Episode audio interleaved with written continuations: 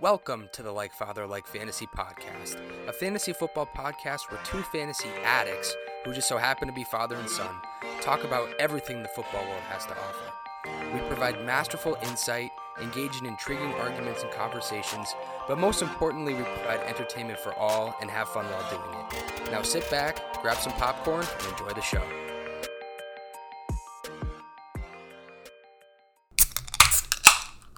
Welcome back, everybody, to the Like Father, Like Fantasy podcast. Thank you to everyone for listening, giving us input, sharing it, um, all that stuff. We really appreciate all the love coming out of the gate. It means a lot. Um, so, yeah. Do you like drafting? Do you like doing mock drafts at every single position in the draft so that you're prepared for anything when it comes to draft night, when you're in seven different leagues, at seven different spots? Well, guess what? We're throwing that out the window today, okay? Because we are doing auction talk, auction strategy. It is something that people tend to shy away from, I would say. But in this podcast, we're basically going to give you a walkthrough into what auctioning in fantasy sports is all about, using different strategies for auctioning, uh, things that work for us, just little tips and tricks that can help you get your confidence and get your knowledge about auctioning if you are interested in doing that.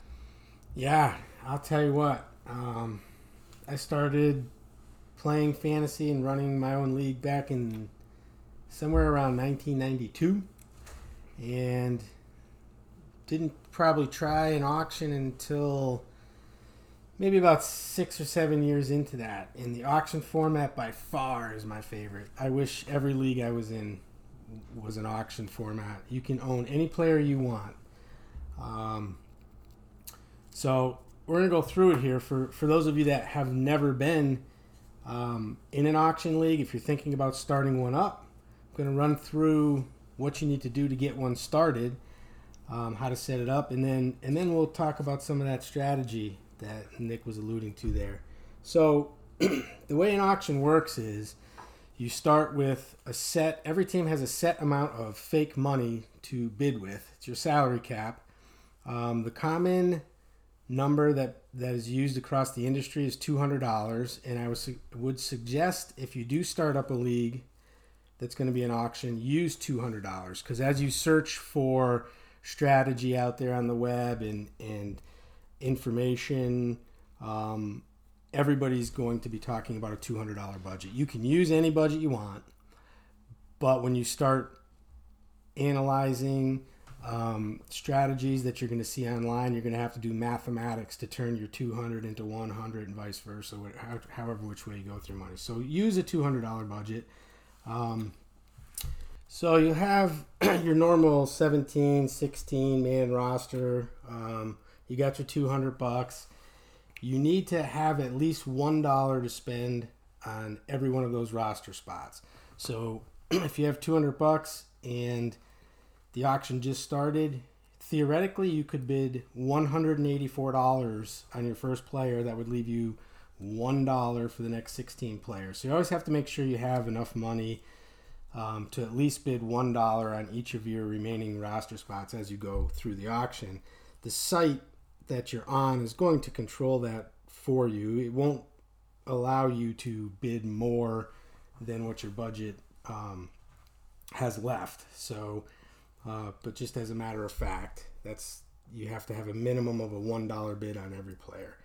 Um, instead of a draft order, so in a, in a normal draft, you've got your snake snake draft set. You get your number three, and you're going back and forth. Well, instead of a draft order, in an auction, you have a nomination order.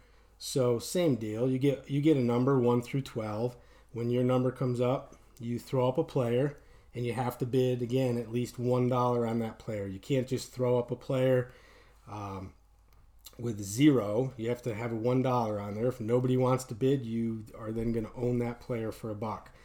You can also put that player up for any amount you want. You don't have to put them up for the minimum one dollar. You can throw them up for ten bucks, twenty bucks, thirty bucks, whatever you want to start the bidding at. Um, and it won't snake. So normally you go one through twelve Uh, after the twelfth person puts up their nomination, it goes back to one. So it's not a snake order. It just goes one through twelve, one through twelve, one through twelve.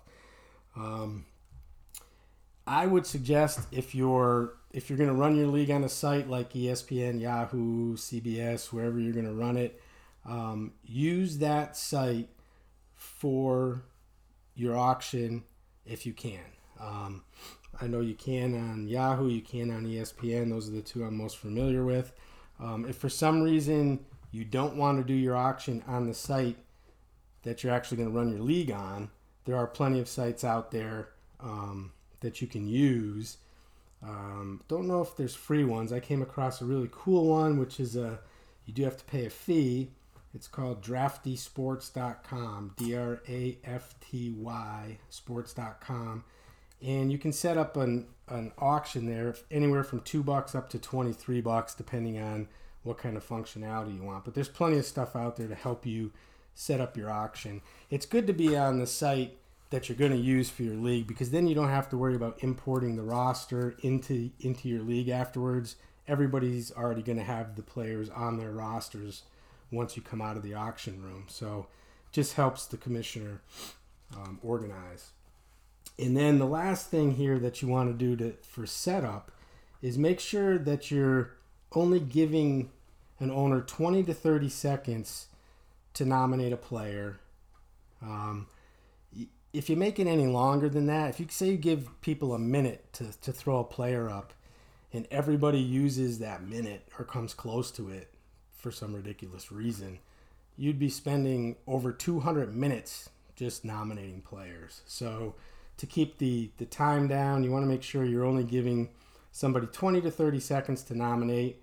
What will happen is if they don't pick a player, whoever happens to be at the top of the list on that site is going to pop up as a, as a nomination automatically.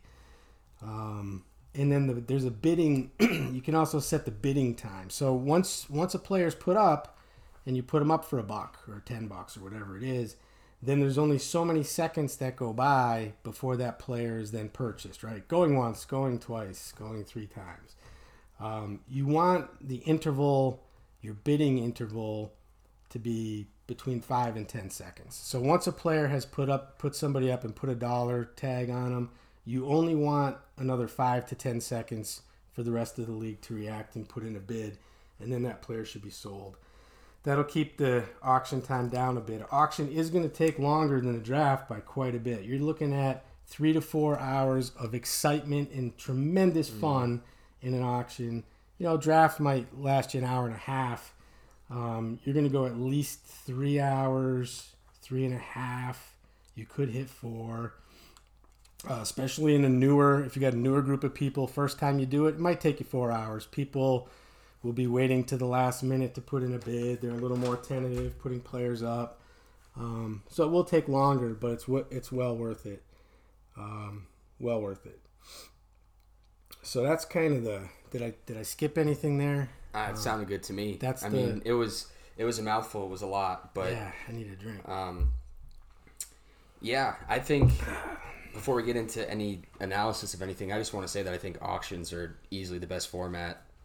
You said it before. You can pretty much do anything you want. You can have any player you want if you're willing to spend a certain amount, um, which is a lot of fun. I mean, there's so many different ways you can look at it.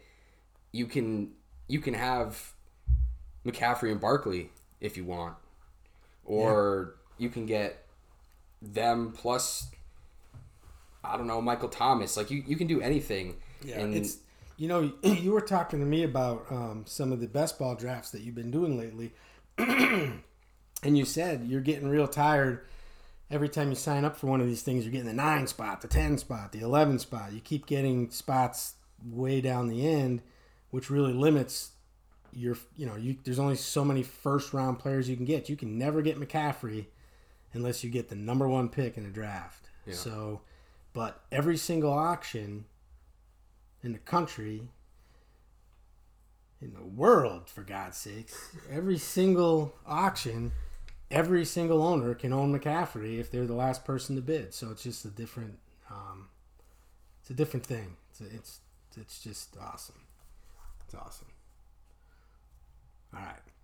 So when you uh, if you start researching auctions and, and strategies that are out there, um, there's probably four standard strategies that you'll see.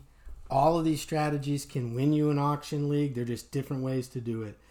Um, one of the one of the strategies is called stars and scrubs. So in the stars and scrubs strategy, in a nutshell, you're going to buy three or four premium players for a really high price, and then all you're going to have left for your next thirteen players is like one, two, three dollars. So you're going to be bottom of the barrel scraping, but you know you're going to have uh, you're going to have McCaffrey, Kamara, and Galladay on your team with, you know, a fourth guy, maybe uh, maybe Juju or somebody. And then the rest of your team is going to be one dollar guys. You're going to be finding little value guys that you're hoping come through for you.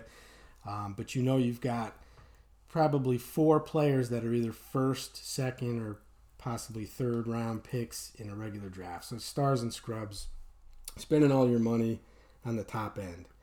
Uh, another another approach is a balanced um balanced budget approach, where you probably really don't spend over forty bucks on any player. You're spending twenty, thirty bucks, ten bucks on a lot of players, and you just have a pretty, your whole starting lineup will be full of guys that are ten, twenty, thirty bucks. Your top guy might be forty, so you've got a whole bunch of really good guys. You might not even have a stud. You won't have a real stud out of the bunch, but you're going to have way more higher mid high end players um, to use every week, so you don't have all those scrubs on your bench coming in. Uh, another another uh, approach you're going to see out there is just called value uh, value auctioning. So you just sit there during the auction, and when you can tell that a guy isn't going for enough money, you bid on that guy. And you keep getting as many of those guys as you can. That you guy that you think is worth thirty bucks, you get him for twenty-five. Another guy comes up, you think he's worth twelve, but he's at six. So you bid seven, you get him for seven. So you keep getting guys at a price point that is less than what their true value is, and you try and fill your roster that way. Now, you could end up with any mix of players.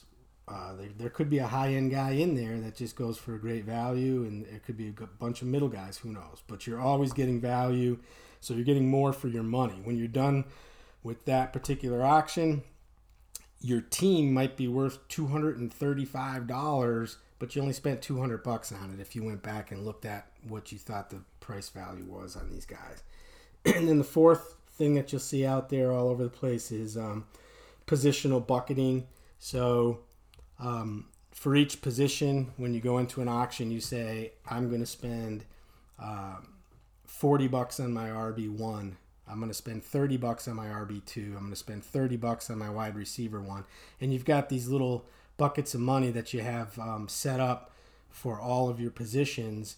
And then as you go through the auction, you you get whichever guy fits into that price, um, you know, that you're able to bid on and, and that you like. So those are the kind of the four generic um, approaches that are out there. Now, Nick and I have been been doing auction together for a long time. We t- we team up, um, and we do a mix of a bunch of those approaches.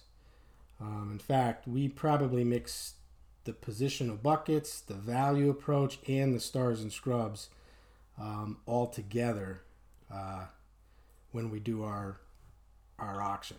Yeah. Um, when it comes to looking at stars and scrubs, I think I like that a lot because I think it helps the better fantasy player, the better team manager, whatever, that puts in the most work with knowing who is worth what and who should break out, who is undervalued, stuff like that. Um, so obviously, like, we have gone two stud running backs every single year for the past five years now, I think, spending yeah. one hundred thirty-five, something around one hundred thirty, one hundred thirty-five out of the two hundred dollars yeah. on two big backs. And from there, we just kind of like work our way down, but we've placed consistently for, I think, four out of the past five years doing that. Um, it's just, I I think it makes auctioning more fun because, like we've said multiple times now, it's not something you could ever do unless you make a trade. So being able to do that right out of the gate is a lot of fun. And like I said, it just brings more power to the better player. Yeah, for sure. Like, it's a ton of fun to to look at your roster after you buy your first couple players and see that you've got, on your board, you've got two players that are basically first-round draft picks. Now, you had to spend a lot of money to get them, but it's a real lot of fun to see that and then build your roster off of that. And pri- prior to us kind of starting off that way, um, we used to do a, a real balanced approach. Like, I, I had read up on what I thought was a great system of, of doing a balanced um, roster, not spending too much in any one position and, and just kind of hunting for values and, and just doing that alone. And we came out of each auction thinking we did really good, but, um, you know, the impact players, when you do, when you really go after a balanced approach, you're not, you're not getting the impact players. People are paying up for those players, right, and you need to get some of those players on your roster. Um, so we tried to do that balanced approach, and we did not have good results yeah. at the end of the year. Mul- I, multiple times we tried it. I feel like the biggest problem with that is we have good floors across mm. the board, but there wasn't a lot of ceiling because, like you said, people are spending money for the guys that are going to blow up, and we were just getting the guys that we knew would be good, sometimes great, but never amazing, never week-winning. And especially in our league, our auction league, we have weekly prizes for highest points, which is definitely another aspect of fantasy that we can get into at a different point in time. But like doing stars and scrubs is also a good way to win weekly prizes if the lesser guys can hit, which unfortunately never happens for us. But but throughout the season, it works out because we know how to find the guys, plus we have the big boom guys. And that's why it's like we mix it. Instead of stars and scrubs, I like to call it stars and values, because the guys that we're picking aren't scrubs. They may be scrubs to other people. They may be two dollar guys to other people, but with what we know, the information we have, those guys are not scrubs. They're just undervalued, and then we end up reaping the benefits of that. Yeah. Yeah, that's about right. So I think I think what we'll do here is we'll kind of go into um, – how Nick and I have been doing, have how we've been planning for our auction the last couple of years, and how we've created uh, buckets for each of our positions. We'll kind of give you a rundown here of what that looks like um, in case you want to do something similar to prep for an auction. A lot, a lot of this is real important too before we get into the specifics of, of what kind of dollar values we're giving to each position. That's more, that's more up to each individual, but we'll tell you what we did. But there's a bunch of steps here that, that you need to do before you even get to that, that I think everybody should do, no matter no matter what system um, you're going to use. And it all starts with uh, having having your, your cheat sheet. So you need a cheat sheet uh, like you would normally have that tiers out all of your run, have it by position, running back, wide receiver, tight end, quarterback, all in a different column. Have your players tiered out so you know, here's my top four, here's my next six. You know, have your tiers set up and have each player, or at least each tier, have a price range attached to those to what you think the value of that player is going to be in your auction, so that every single player on your cheat sheet, if someone were to throw somebody up, even if it's a, a scrub, you know how much you think he's worth, so you're not just guessing. So, and that's easy enough to do. If you don't have to sit there with a calculator and try and come up with all these dollar values, you just need to find a source out there that you trust, use their cheat sheet, use their dollar values. They're going to be based off of two hundred dollars, but verify it. Make sure that they're using a two hundred dollars budget. Um, most cheat sheets will. But find one you like if you don't want to put your own together. We do put ours together. We do a lot of work putting dollar values to all of our guys. Um, you can do research and, and break your dollars down however you want. But at least have a range of dollars per tier so you know that, you know, the tier of running backs that have Kenyon Drake, Jacobs, Chubb, Eckler, that that tier, uh, that tier is worth, you know, thirty to forty bucks, right? So what we do and what I would suggest you actually do is put an actual dollar amount next to every single player um, instead of doing a range. And now you've got an exact number. You can go over it a little bit. You, hopefully you can you can get the guy for under it a little bit, but at least you've got a number next to him. That's, yeah. that's the first thing. Yeah, I would say that's probably everyone's biggest problem with auction is you start the you start the auction. McCaffrey goes, he goes for seventy bucks. Barkley goes, he goes for sixty five, and then someone puts up Tariq C- Cohen. Sure, Tariq Cohen, right. Whatever. Oh shit, he's not worth fifty five, is he? And it's kind of like. Do you, like, what do you do? Like, some, like, if you're not prepared, we can look at it and say Tariq Cohen's worth six bucks.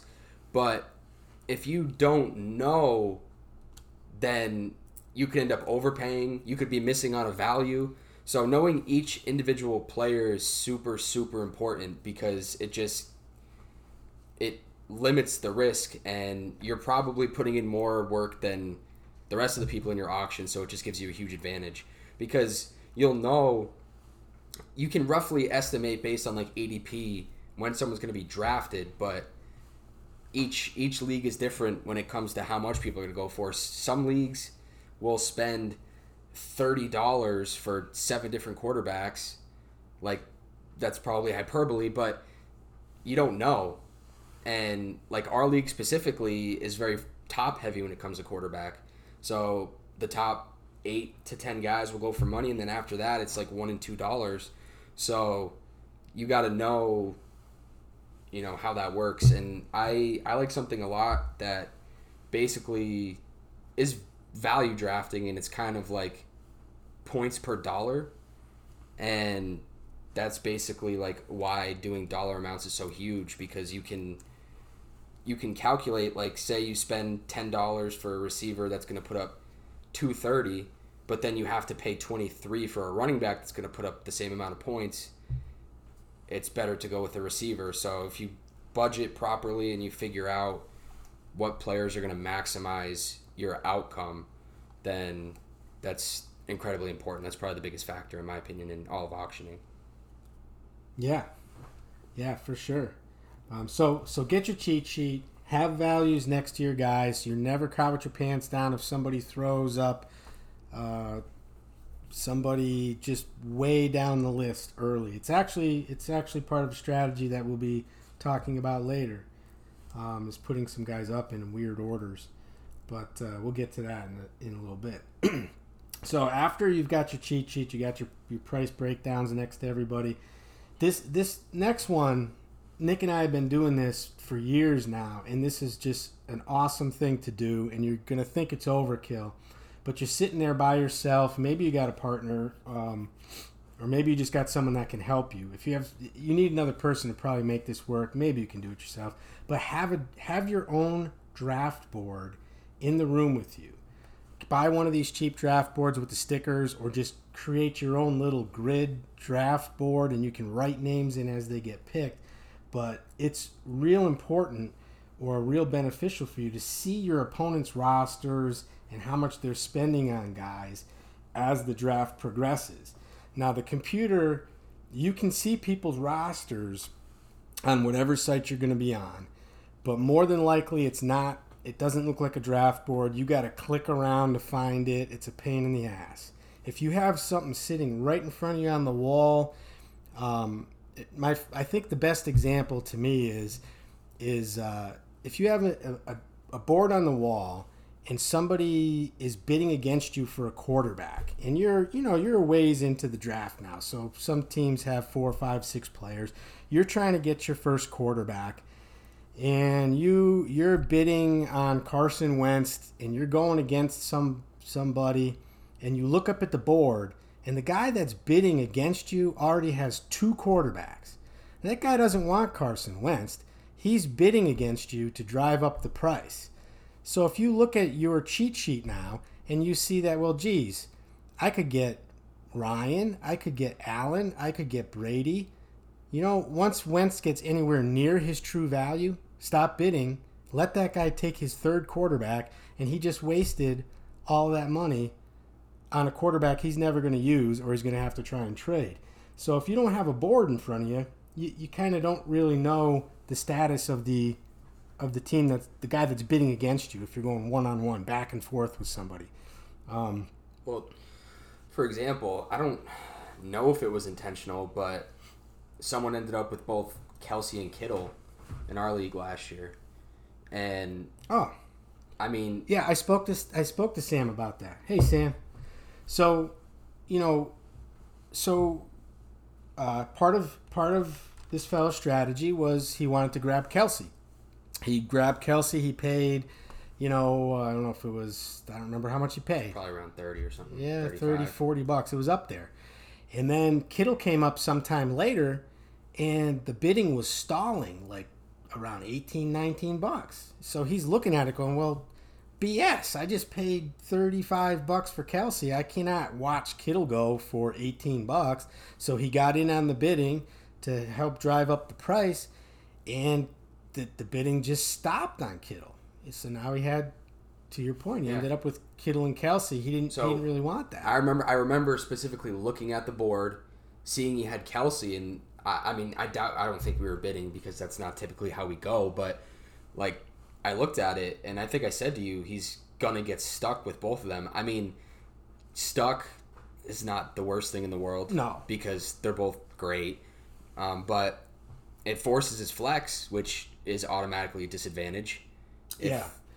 Like yeah. Not being able to set your lineup exactly how you want is a problem. Now, in, in that example right there, what he what it it hurt him a little bit in his roster construction because, like you said, one of those two players now has to be a flex every single week.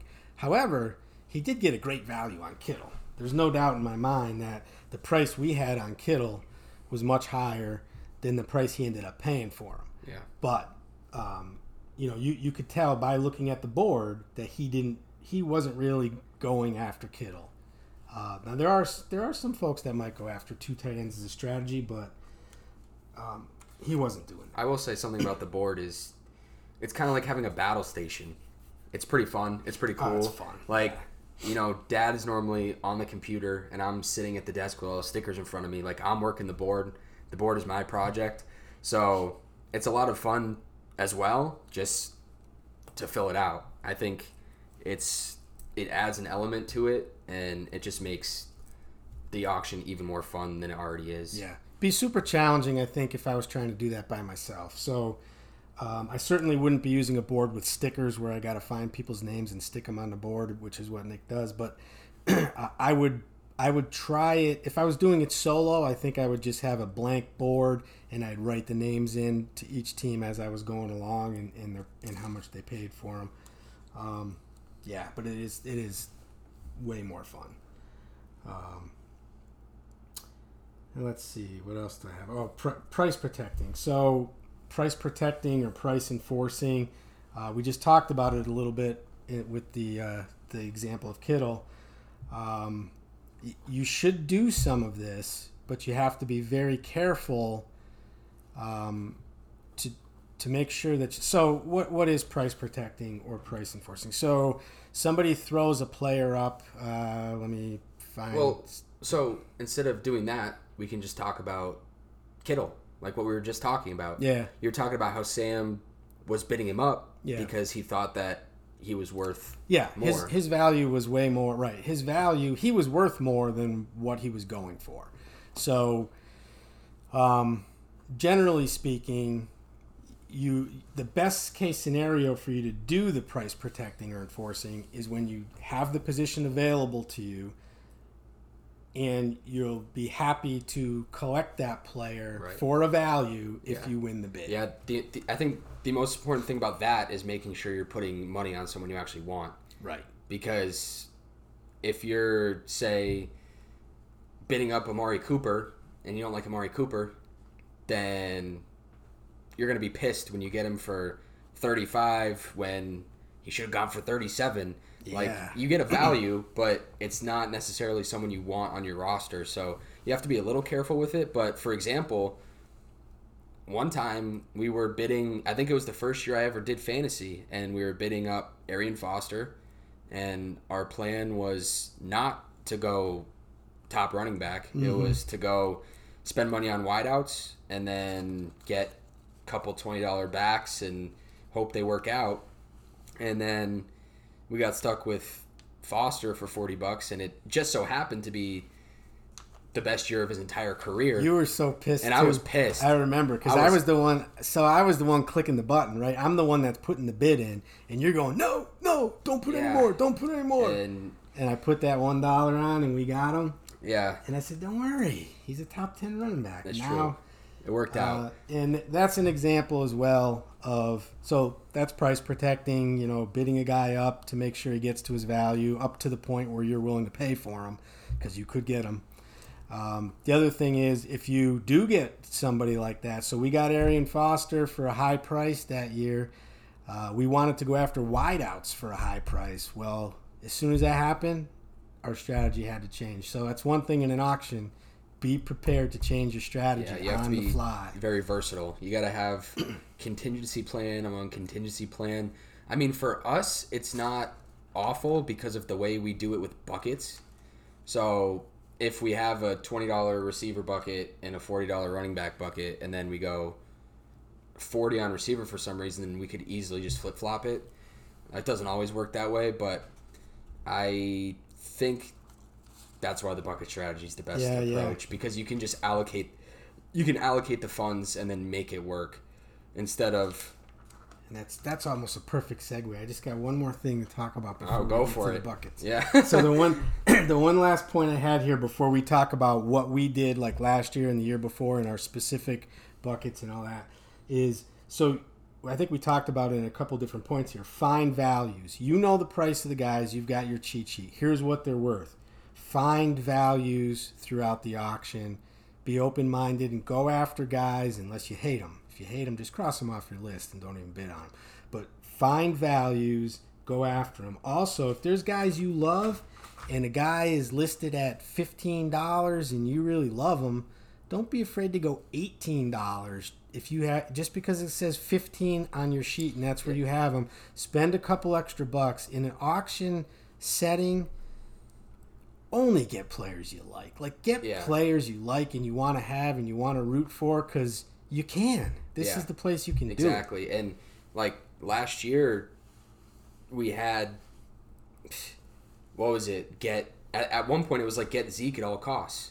Mm. We were going to pay what we had to pay to get him. Yeah. That was a little different because I'm pretty sure we were just targeting, like, a top tier of running backs. Yeah. I could be wrong on that. I don't well, really remember. So, yes, our our our strategy last year was to get like two of the top four running backs, and we were willing to spend sixty to sixty-five on each one of those running backs. And I think in in the Zeke case, the other where the other guys were gone, and Zeke was the last one left. I think so. I think it was, or or was it that we just wanted to pair up Zeke with any one of the other three? No, because we wanted McCaffrey. Oh yeah, and then yeah, yeah. he yeah. went for so, too much. So yeah, so that's what we did. So last year, um. Our buckets, uh, yeah, this is, and this is, may not be exact, but basically we said, okay, we want two top five running backs. We're willing to pay sixty bucks a piece for each of those, okay? So we created R B one, sixty bucks. There's our bucket. R B two, sixty bucks. Okay, so we went over and said, all right, so we're going to have two stud running backs. So now what are we going to be able to do at wide receiver? And we had something like this. We had our first receiver, we're going to spend twenty bucks. So we're going to have to go down the list a bit. We might have ended up spending more. I don't remember how it went. It was like eighteen for Lockett. All right. So twenty bucks in the first wide receiver bucket, then ten, wide receiver three, eight, wide receiver four, five.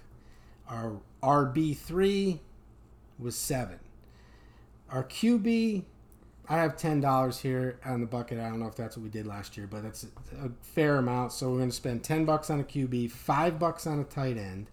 So our starting our starting lineup would be R B one, sixty bucks, R B two, sixty bucks, wide receiver one twenty, wide receiver two ten, wide receiver three eight, and then R B three was seven and wide receiver four was five, so those two guys are fighting for the flex spot, right? Quarterbacks ten bucks, tight ends five bucks. Defense and kicker only one buck. Can never spend more than one buck on a defense or kicker. Yeah. Never spend more than one buck on a defense or kicker. All right. Then we have never spend more than one dollar on a defense or a kicker. Yeah. Very important. Don't it's, waste a dollar. It's crazy. Don't waste two dollars. There's going to be people in our league listening to this, and then they're going to do it. they're gonna, they're gonna. Someone's gonna put up um, Harrison Butker, and then he's gonna go for four bucks. Yeah, and that's three dollars wasted because every dollar matters in an auction. People could say, "Eh, what is what is two dollars for a kicker? That's a dollar you can't put into a position player." And a big part of a big part of getting the guys you want in an auction late is being able to drop the hammer. And yeah, for if, sure. If you have that extra dollar over everybody else at the end of an auction, you can get whoever you want at that point. Once you have the power, you can just put in a two bid when everyone else's highest bid is a dollar. And then you get the guy you want. Yeah, there's gonna be there's gonna be times throughout the auction that you're gonna get outbid by one dollar. You know, wherever that is, it gets to a certain price, and then you stop. So you got beat by one dollar, and maybe later you wish you had a dollar to go one more. But if if the draft, I mean, if the auction's all over, and and you you spent all your money, and you didn't spend anything extra on a defense or a kicker, then you know you went as far as you could go on every single player, and, and that's a pretty good feeling. Um, our bench, we have some money allocated to our bench as well. Uh, in this case, we have six bench spots. So we had a five dollar, three, a two, and three of our bench spots were allocated one dollar. Um, and what I suggest you do is have what we call an extra or overflow bucket. And that overflow bucket is where you can bank money off to the side whenever you spend less than what your original bucket purchase was supposed to be. So let me give you an example there. Let's say our R B two that we were supposed to spend sixty on, we got a guy for fifty-five that's going to fill in that slot that we're happy with. We spent fifty-five instead of sixty, so now we have five extra dollars that we can slap on another player somewhere. So what we like to do is take that five bucks and put it in our little extra bucket. So now when we're bidding on our wide receiver one, we're bidding on somebody we really like. We've got twenty bucks in the wide receiver one bucket. We're bidding on someone we really like, and we it gets all the way up to twenty. But we look down and we see we got five bucks in our extra bucket. So now we can keep going. We can bid twenty-one. We can go twenty-three when we get, when someone bids twenty-two up against us. So what we do is keep a little, what we call an extra bucket off on the side. So anytime you get a value, so it fills your spot for less than your bucket amount, put that money in there so that you can then use it anywhere you need to use it to upgrade a spot. Uh, it's really valuable to have a sheet of paper next to you and to have these buckets all written down, and as you fill each one, cross off that number and then either put money into your extra bucket, or if you have to overspend, you got to take money out of the extra bucket or take it straight out of one of your other one of your other spots if you feel more comfortable that way. If you had to, if we had to spend sixty-five dollars on our R B two, then we need to take five bucks away from somewhere. Now, if it's really early in the auction, you don't necessarily have to figure out where you're going to save that five bucks. Put yourself a negative five in your bucket so you know somewhere we need to save five bucks. So keep an eye on that. Figure out where you can do it. And over time, you might slowly chip away on that as you, you know, you, you get a quarterback for two bucks later on in the draft. You were supposed to spend ten, and you get a guy for two because you decide not to go after any of the top five or six quarterbacks, and you just wait till you get one for two. Now you got your five bucks back and three extra, and you just keep track of that and keep keep putting it wherever you need it. And to Nick's point, if you can if you can keep shaving a buck here and there and throw it down to your bench so that those one dollar bench spots that you have for the end of the auction turn into two dollar bench spots and maybe a three dollar bench spot, it makes it really easy at the very end when you're filling out your bench to be able to pick up guys and overbid your your opponents that didn't save money for the end game. So that's that's pretty key. Just keep swapping that money around as you go through. Yeah. And if you organize it in this fashion, you'll be able to stay on top of exactly what you're doing. Yeah, something I actually wanted to say about the quarterbacks is we have a ten dollar bucket, supposedly, but I feel like it never really actually goes that way. That's kind of a worst-case scenario thing, or if there's a guy that we think is worth more than ten that is going for a value that we're okay with sticking with, but that doesn't normally happen. In the past, we've gone a dollar or two on guys like Russell Wilson, who ended up being a top guy, top five, something like that. We've gone to Romo in the past, who was always between five and six dollars. yeah, um, yeah, we, we we always end up with those guys that are hovering in the rankings somewhere around tenth, eleventh, twelfth best quarterback. And quite frankly, you can probably go sixteen, seventeen deep, and any one of those guys could end up being a top ten and jump up even closer yeah. to the top five.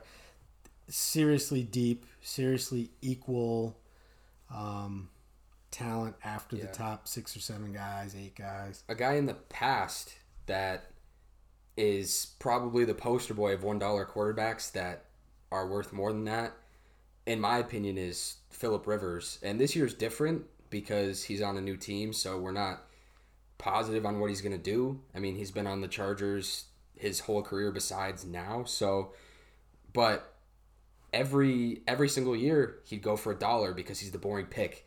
He's not Mahomes. He's not Lamar Jackson. He's not Carson Wentz. I can go on and on about all the guys that people like to bid on just because they're flashier guys, but someone like Phillip Rivers is just consistently a dollar, and he gives you exactly what you need week to week, but he can blow up. Um, so I don't like spending a lot on quarterback typically. I don't really think it's worth it based on what I was saying before, the, the points per dollar, because looking at the tenth quarterback as opposed to the eighteenth, they may be different in projected rankings by a dollar, but their price can be around ten dollars apart. So why would you spend more money if you can get the same points for eight dollars less? Yeah. And if you're pricing, if you're putting those little prices next to your guys on your cheat sheet, you're going to see that you're going to come to this bunch of guys. You're going to come to Tom Brady, Jones, Mayfield, Burrow, Stafford, Breeze. They're all going to have the same little little baby number next to them. And if you get that far down on the list, doesn't matter which one of those guys you get. Um, they're going to be adequate. You can win with those guys. Use the use the excess money to upgrade one of your wide receivers, one of your running backs, maybe maybe even your tight end. Um, yeah. Yeah, and never never end the auction with any extra money left. That's huge. In your wallet. That's huge. As you're going through the auction, don't be so focused on values that you keep waiting to spend your money. When yeah. it's, you know, pull the trigger, spend a little extra when you have to. Don't end up with five bucks left at the end of the auction. Someone ended with six last year. Yeah, it happens every year, and and uh, for various reasons, none of none of which are good. I don't even know what the reasons are, but I think it's because people just wait a little bit too long to to pull the trigger on, on guys they want. They end up spending, they end up buying their last five or six guys for for one or two bucks, and they end up with a bunch of money left over. So they could have instead of having a ten dollar wide receiver two, they could have had a sixteen dollar wide receiver two. And that can be a big difference. It can be a big difference. Um, so that's that's kind of how we've done ours um, the last couple of years, and it's been pretty successful. So moving off the, the roster bucket stuff, um, talk a, just a minute or two about, and this is kind of minor, I guess, but still, the strategy of what guy you're going to put up when it's your turn to put somebody up, right? So you don't really think much about it. Ah, throw a guy up and start bidding. But but if you put a little bit of thought into who you want to put up next, uh, it can go a long way for you. Yeah. Um, one of the one of the favorite tactics, um, I think, for us, especially in this situation. Okay, we we just bought two. Uh, super expensive running backs. And now it's our turn to put somebody up. So a strategy we like to do is find the next best running back that's available and put them up and let the room spend, start spending their money. Spend money on the next running back. Maybe put up the best quarterback so that somebody will spend, you know, twenty-five bucks on the quarterback. Um, put some guys up that you don't necessarily want, but you know is going to start drawing money out of your opponent's wallets to try and get you back in the game. Right. If you spend a lot early on, you're going to have to have some patience before you really can probably purchase another player. So you might as well throw some guys up there that you know you can't buy, but is going to be very popular in the room, and someone's going to spend a lot of money on that yeah, guy. The, um, the more people spend, the easier it is to get values. So I think patience is the biggest part of an auction. Now that I think about it, you got to have patience. You got to be able to know. Some people just get click happy and they're sick of sitting there for thirty-five minutes without acquiring a player. So they're just going to bid and get someone because they're sick of sitting there. And that's the wrong way to do it. Also, endgame can be much more impactful than people think in an auction. And in a draft, of course.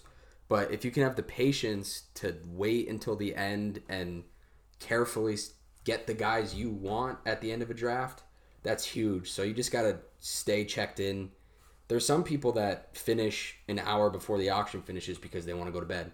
So they fill their roster as quick as they can. And then I'm sure there's guys they like in there. But yeah, I, I someone last year checked out super super early. I don't know, they just kept buying people over and over and over again, then they were gone. Yeah. But that makes you miss out on some super late guys that you never had a chance to get in the first place. Yep, for sure. So put put big guys up there to draw money out when you don't want those guys. Another thing to do is uh, and this this works good I think early in the auction is put a surprise value guy up there, like like what we talked about a little earlier. Um, if you want to take a take a risk that the room is not going to understand how much Marvin Jones is worth, and you've got the third, you're the third person to put a player up in the auction room, and you know the first guy who goes up is McCaffrey, then then somebody throws up uh, Michael Thomas. Now it's your turn, and you throw up Marvin Jones. I guarantee you, fifty percent of the league is just not going to bid. Right. Nobody, they, they don't know if they want to spend money on Marvin yeah, Jones. They don't know what the rest of their roster looks like. Right. They don't know what Marvin Jones' value is because no other wide receivers have been sold except for Michael Thomas. And you, it's really hard to compare Marvin Jones to Michael Thomas and figure out what his value yeah. should be. And this is where your sheet comes in handy if you've got the prices there. Plus, who wants, who's worried about their probably third receiver. Sure. Like we used the option of Tariq Cohen earlier, which is probably someone's third running back or a flex yeah. at best. So, like, it's disorienting, and there's always the risk that that player goes for more than they should because everyone has so much money. But I feel like more often than not, it's probably it's prob they're probably going to go for a value just because it's so random. Sure. You put the random guy up. So two things can happen.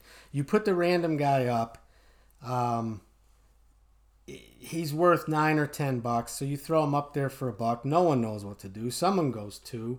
He gets up to about five, and then it stopped. You win the player for five. He was worth nine or ten. You're able to throw him in your wide receiver three spot or your your flex spot bucket. You even save two bucks, and you throw that into your extra money bucket now. So it's like a win-win. Now, the the opposite can also happen.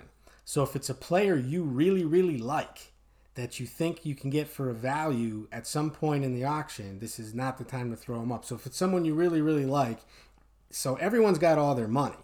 So the, the flip side of this could be you throw up Marvin Jones, he's worth nine or ten, but people start bidding on him and he goes up to fifteen because everyone's got a bunch of money in their pockets and nobody really knows what he's worth. So they, they bid, they stop at fifteen, sixteen, and, and so now he's overbid. You don't get him, right? Yeah. Because because of of you don't want to pay that extra over his value. So if it's someone you really like and you think is going to go cheaper later on, then wait. Yeah. But if it's if it's someone you're more than happy to have in your flex or your third wide receiver spot, you don't care if you lose him or not. You can give it a try. Just right. Throw him up there and go, ah. So going going to the other side where you're talking about them going more than they should, mm. there's a strategy of putting someone up you don't like that you want to see be overbid. And if you listened... whoever you are, if you listen to our past podcast, you know we don't like Rob Gronkowski this year. But for some reason, people like him. So, you know what? He might be five bucks on E S P N, but you put him up at the third spot. And I guarantee, because of his hype, because of what he used to do, he's going to go for double what he should. Yeah. And... There's there's other players too. Like you put up a big name, but not the biggest name. I feel like it's a really good way to also get money out of the player pool. Yep, yep. It's a good it's a good strategy. Um, and then the other the, the third thing we have here as a strategy for putting up players is if you like a defense or if you like a kicker. Now we already told you don't spend more than one dollar. So the only way you're ever going to get a kicker or a defense for one dollar is if you're the one putting them up and putting them up for one dollar. Right. So go ahead and put up your favorite defense, put up your favorite kicker, put them up for a dollar. If someone else goes two, they just wasted a dollar. You lost the top kicker on the board perhaps, but if you keep doing that over and over again, sooner or later someone's going to let you get your kicker. If they don't, they're paying an extra buck. So again, you're sucking money out of the wallet of yeah, your opponents. You literally... for a position they shouldn't be spending any extra money on. You can't lose with that strategy, and I, I feel like we do that a lot. We do do that a lot. We do it a lot with defenses. Also, there's a part of there's a part of putting up players that it can kind of show your hand a little bit. So if you keep putting up players over and over again that you want, and you keep bidding on them, then people are going to know you want this guy or that guy. So putting up a kicker makes you entirely neutral, except people know that you probably want that kicker. So you're going to keep doing it until you, f- you fill your kicker spot. But you got to be careful with who you put up, because if all you do is put up guys you want to end up with, then I think people may be keen enough to understand that. I I don't really pay attention to that stuff very often personally, but um, it is definitely something that you should think about when you're putting up your players. Yeah, for sure. And then you were talking about the end game, and I think this is the last thing we need to touch on here. When you get to the end game and you're filling your bench and you're down to oh, so let me let me back up a notch. So when you're in these auction rooms and you're doing your auction, there's going to be a setting somewhere on your screen that allows you to either show everybody's how much everybody's got for money left. That's one option, or it shows you what their highest bid can be, and I would suggest that you put it on that. Always be looking at the highest bid that your opponent can throw out there, especially when you get to the end game. So everyone's got enough money to spend two, three, maybe four bucks on a guy. The rest, the rest of their guys would be like a buck. Um, you want to know what your opponent's highest bid is. So if your maximum bid that you can put in in on a player, you have three players left you can purchase, one, two, and you have six dollars. So the highest you can bid is four on a player, and then you'll have a dollar left and a dollar left. So if you if you if you have a, a favorite guy out there when you're down to your last two or three players and you want to, you're not worried about spending that four bucks. No one, if no one else in your uh, any of your opponents can beat your four, or, and this is important to understand too, if there's another, if there is another owner that's max bid is also four, and you really want a player, whoever that player may be at that point is important to you, and you want them, when it's and it's your turn to put up, put them up and put them up for the full four so that you just get that player. Don't mess around. You got someone else in that room that can put, you put them up for one. If your opponent immediately puts them up for four, you just lost the player that you wanted. So keep an eye on that. Make sure you know what you can do. You know, um, if your max bid is two, that's that's great too, because anytime a player goes up for one, you can just quickly throw that two up there. Um, but always be aware of what your max bid is at the end and what everybody else's max bid is. And I tend to look at that. Once we get down to only having four or five players left to purchase, I like to be really patient at that point, let a lot of players go until everybody else's money starts to come down. If there's a lot of players, if there's a lot of owners out there that have more money than us, then I'm very leery about putting up players that I actually want to to win, because there's too many guys out there that can outbid me. So that's where that patience comes in again, when you're down to your last four or five guys, when you're down to your bench guys. Yeah.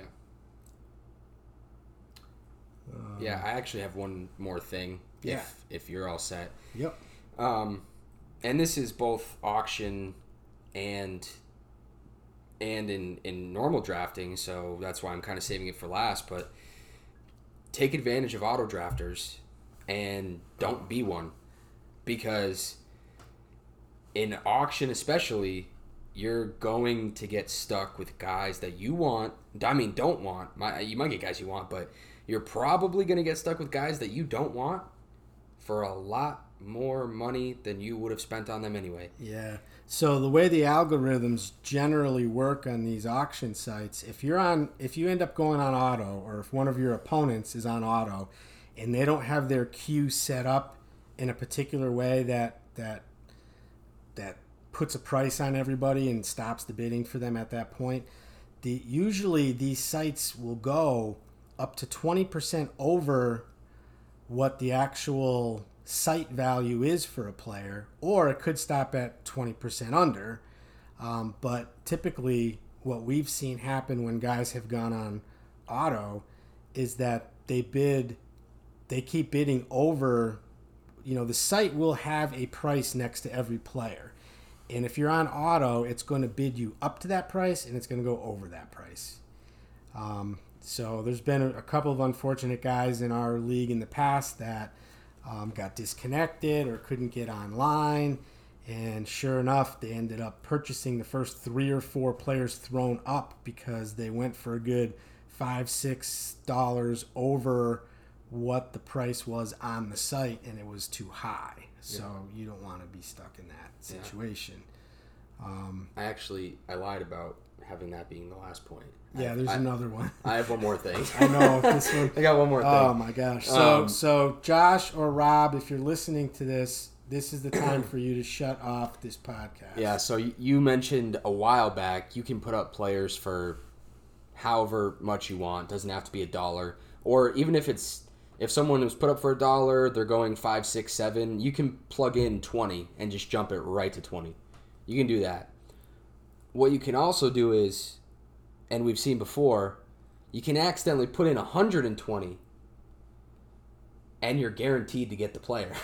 You're going to win the player. So we've had someone put one hundred twenty on Antonio Brown before. And this season especially, you probably don't want to put one hundred twenty on Antonio Brown. Back then, not the worst accident, but very, very bad, but he, he showed up. But we've also had someone put up thirty-six dollars on Pierre Garçon, which is probably overpaying for him even at his peak. Maybe not. Not sure. Yeah, but, it, it ruined that fella's oxygen. So, too. But yeah. The problem with that was thirty-six was his max bid. So everything else after that had to be a dollar. And you can guess that neither of these people did anything good that in those seasons. Yeah, they got it was un, it was unfortunate. And you know, if you're running a league um, and ah, see, it's really unfortunate. So I, I run that league. And my my philosophy, as soon as the auction starts, is I am no longer the commissioner. I am an owner in this thing. We're we're all on our own now. Um, if you get disconnected, uh, we're not. We don't stop the draft. We don't stop the auction, rather. Um, so because I had had that rule out there that just said, there's no takebacks. There's no pausing. There's no going back. Um, there's no waiting. It's pretty savage once it starts. I know. I, I'm a ruthless commissioner. You got to be, though. I am, but too. But once it starts, like Father, Like Fantasy, I, I don't right? want to, you know, like... um, now, people could text me and ask me questions during the auction if they weren't sure about a rule or something, but... You know, I'm not guaranteeing you I'm going to pick up my phone and take my focus off the auction to try and to try and jump in there. So, um, but yeah, it, and it happened to one fella one year, and then the precedent was set. We wouldn't go back. We didn't want to go back and reset it. We continued on, and then if it doesn't happen again, like the very next year with the one hundred twenty dollars bid on Antonio Brown, and you know, I felt really bad about it, but. At the same time, I mean, it could have happened to me. If I accidentally bid a hundred bucks on a guy, I can't just shut it off because I'm the commissioner. Go back, fix it, put the guy back up, and start over again. You just you just can't do that. So, um, if you want to take the other route, make sure you talk about it before the auction. You, you should, as a commissioner, you should probably let everyone know how you're going to handle things. If there's a mistake, are you going to stop and go back and fix it? Or are you going to be like me and just say, listen, I'm just another owner from this point until this auction's over, uh, so let's go. And right. Nothing goes back. Um, yeah. So be careful. Be careful punching in your numbers if you're not just going up one dollar at a time. Right. So to summarize this whole entire episode, I would say stay patient, know what people are worth, and keep putting up kickers. Yep. Once yeah. in a while, a defense. Yeah. Um, but yeah, you have anything else? That's it. That was a mouthful, man. Oh, yeah. It was a long episode, so if you did listen to all of it, thank you. It means a lot because an hour is a long time to listen to a podcast. I understand that, but it's hard for us especially, but to to talk about this in less than an hour would not be doing any type of strategy podcast. Yeah, it's I mean, true justice. We probably could have talked longer, but yeah. I, think, I think we hit on all the main stuff yeah. here. Um, so thank you. Please like, share, dislike if you dislike it. You know, we don't want people to lie to us. I mean, if there's anything we can work on, let us know. Um, Jerks. Yeah. Yeah. Ah. Please. All right. Peace. Out.